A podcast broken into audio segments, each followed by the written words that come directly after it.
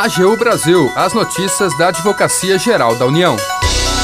A AGU demonstra na Justiça eficiência de sistema de agendamento eletrônico para fiscalização de produtos controlados pelo Exército. Seminário da Escola da AGU aborda os desafios da advocacia pública no século XXI.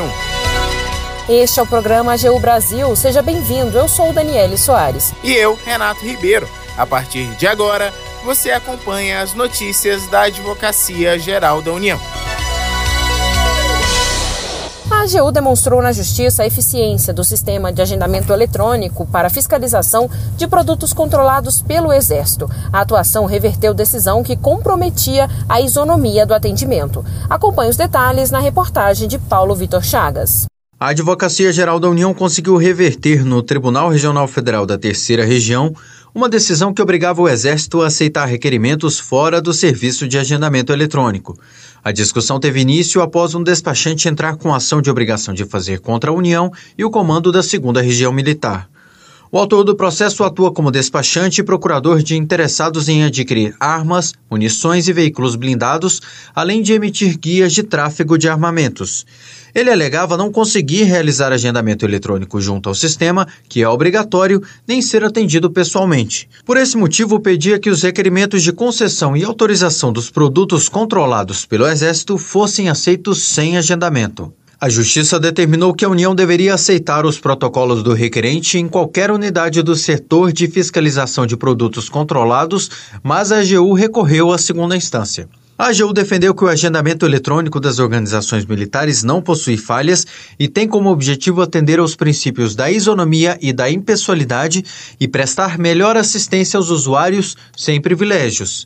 A Advocacia Geral demonstrou ainda que o setor de fiscalização de produtos controlados do Comando da Segunda Região tem buscado atender aos requerentes de forma célere, transparente e comprometida, até mesmo autorizando excepcionalmente o comparecimento de interessados sem agendamento prévio. O TRF3 acolheu por unanimidade os argumentos da AGU, reformando a sentença e julgando o pedido inicial improcedente. Segundo os desembargadores, não se pode afirmar que o sistema de agendamento suprimiu o protocolo ou o atendimento presencial de modo a violar o princípio da eficiência.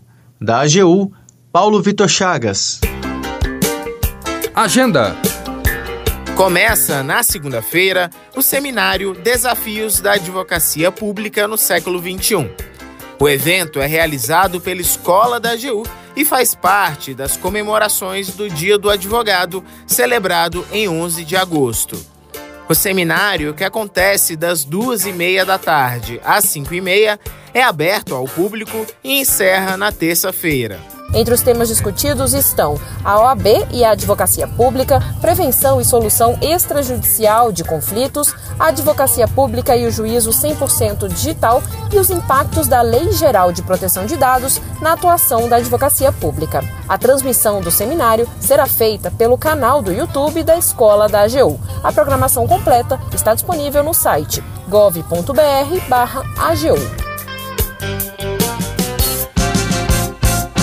A AGU explica.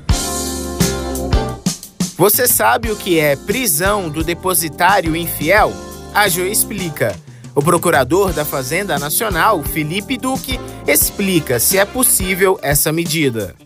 A Constituição Federal permite, em tese, duas espécies de prisão civil: a do devedor de pensão alimentícia e a do depositário infiel. A palavra depositário é originária do termo latim deponere, que significa pessoa a quem se confia ou se entrega alguma coisa em depósito. Depositário infiel é quem ficou responsável pela guarda de um bem que, via de regra, não lhe pertence e deixou que ele desaparecesse. Quando os bens não são devolvidos, o depositário fiel passa a ser infiel. Apesar de a Constituição Federal autorizar a prisão do depositário infiel, isso não é mais possível no Brasil.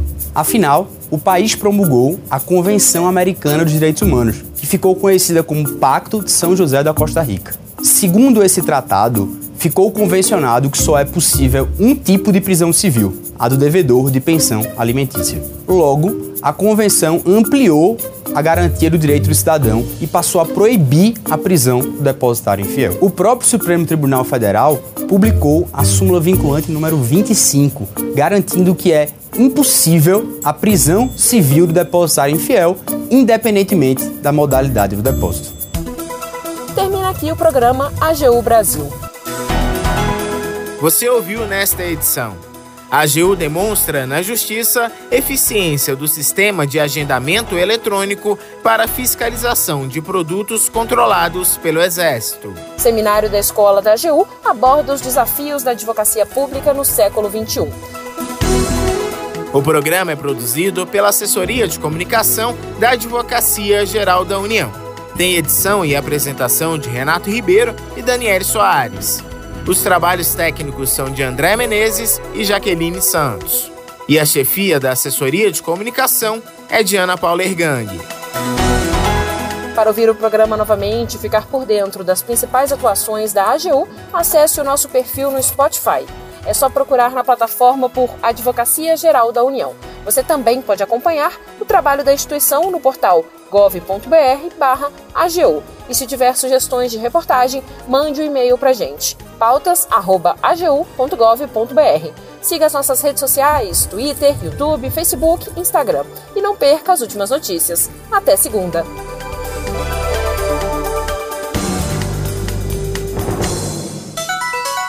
AGU Brasil, os destaques da Advocacia Geral da União.